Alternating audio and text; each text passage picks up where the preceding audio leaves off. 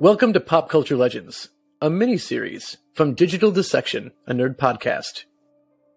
Pop Culture Legends explores the spaces in between mainstream and esoteric across the world of media. There's many unique stories across our favorite properties, and some aren't always well known. We hope you enjoy the spaces in between those spaces. Today's legend explores Tutankhamun's curse and how the idea of mummies and premature deaths have seemingly been around forever. Are the plagues of Egypt much more real than we think? Or are there simply coincidences across history getting too much credit? Join us as we risk our own personal health and possibly a hex on our families as we discuss this strange tale. Mummies and curses have gone hand in hand for quite some time. If there's one thing that the 1932 and 1999 The Mummy films made quite clear, mummies are a pathway to vast riches, but if one isn't careful, curses and death also await. Whether it is Boris Karloff or Arnold Vosloo, and no, not Billy Zane, the idea of an unstoppable, malevolent mummy seems to be pretty standardized for now. It turns out, though, that a lot of this is due to one very significant mummy and former pharaoh, Tutankhamun. Tutankhamun was an Egyptian pharaoh ruling from 1332 BC to 1323 BC, during what's referred to as the 18th dynasty. This era of Egyptian history is typically referred to as the peak of power and influence. It was also notable as this time period featured two female monarchs, Hatshepsut and Nefertiti.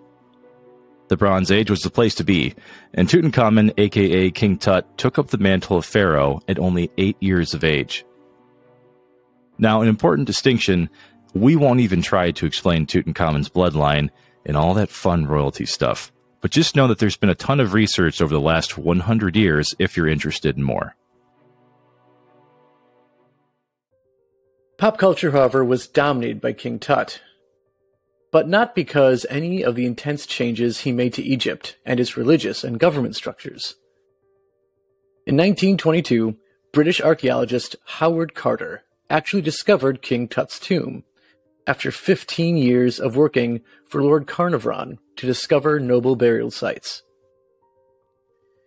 The expeditions for Carnarvon excavated numerous tombs near Thebes, Egypt, and what is known as the Valley of the Kings. The Carnarvon estate began the process of discovering lost Egyptian treasures as early as 1907. In working with representatives of the Egyptian Antiquities Service, trust was earned over the next 15 years, leading to more opportunities and locations to recover. Carter's involvement meant not only would history be rediscovered, but done so with the best modern archaeological processes known at the time. While some may consider it grave robbing, others saw it as a chance to preserve and find answers since Egyptian royalty had many gaps in genealogy and records keeping. You may actually recognize that the Carnarvon name is who Evie and Jonathan Carnahan were named after in the 1999 Mummy reboot. Lord Carnarvon's daughter, Evelyn Herbert, was actually present during these discoveries.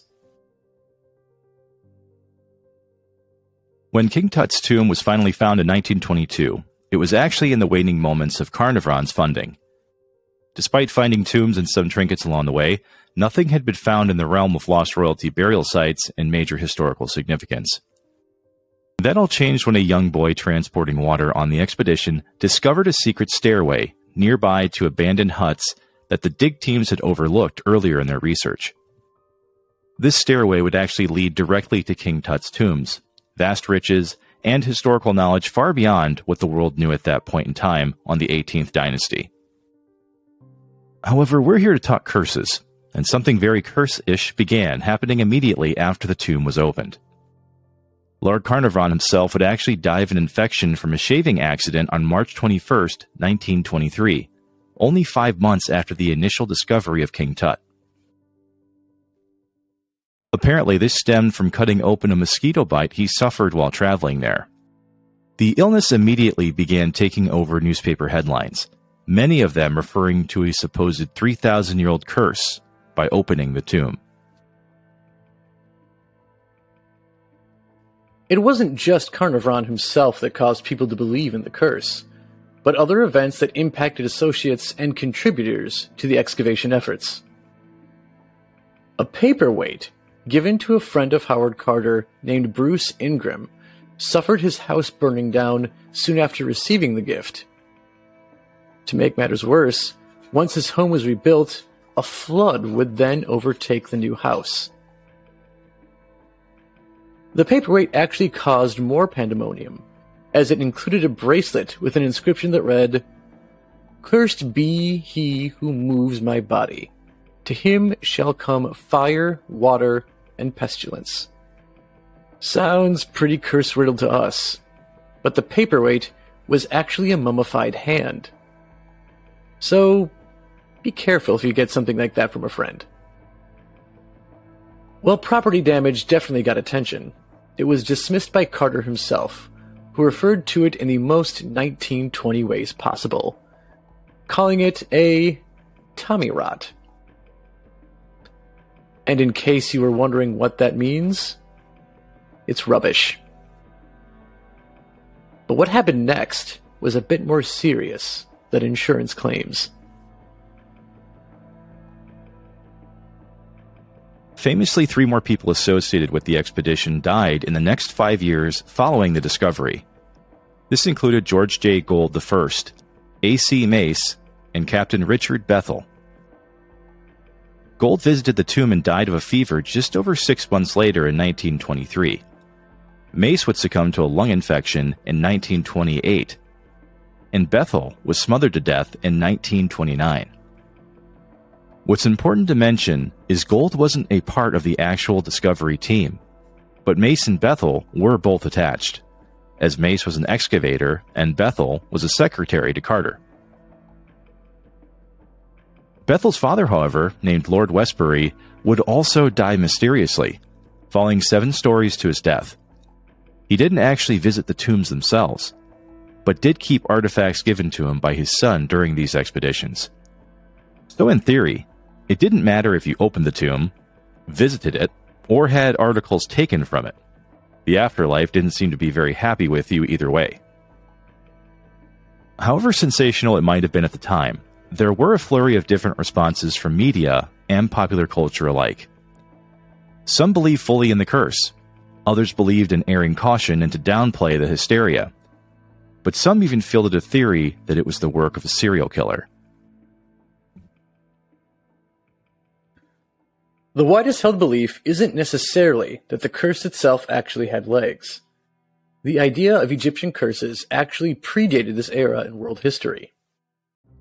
Jasmine Day, an Egyptologist who wrote specific findings in her book, The Mummy's Curse Mummy Mania in the English Speaking World, explained some of the content in an interview with Live Science.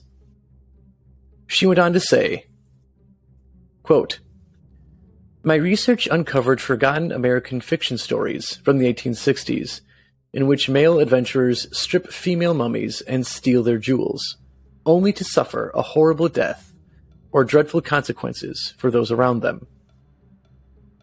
These stories emphasize the unwrapping of mummies as a metaphor. In turn, this shocking comparison seems to condemn the destruction and theft of Egypt's heritage in the heyday of Western colonialism. End quote. The Live Science article she was quoted in also references the fascination with mummies and the curse being present after Napoleon led expeditions there. Even further, Dracula author Bram Stoker wrote a novel called The Jewel of the Seven Stars, which also makes references to Egyptian curses and mummies. So, at least in the literary and historical realms, the idea of attaching unexplained happenings to curses in this area of the world likely had more to do with fiction than anything. Fortunately, however, studies have been handled in the years since that can hopefully clear this up for good. Mark Nelson of Monash University in Australia did a comprehensive analysis of 25 individuals who were either employed by Carnarvon or visited the tomb and found that they averaged a lifespan of 70 years. And even for the time, this wasn't low compared to the median survival rate. In 2002, Nelson even confidently stated in the British Medical Journal that there is no evidence to support the existence of a mummy's curse. Even further, the analysis of the art and writings discovered in King Tut's tomb make no references of such things, so it had to have come from somewhere else. So take what you will from the evidence. If you're involved with the mummy's excavation in any possible way, you're likely either to live into your 70s or die mysteriously.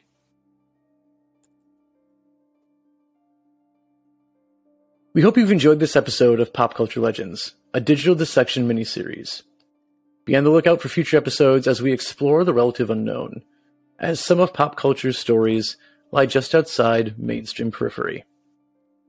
Follow us on your social media of choice and tell us what you think. We'd love to hear from you in the comments or at digitaldissectionpodcast at gmail.com. And until next time, keep on dissecting.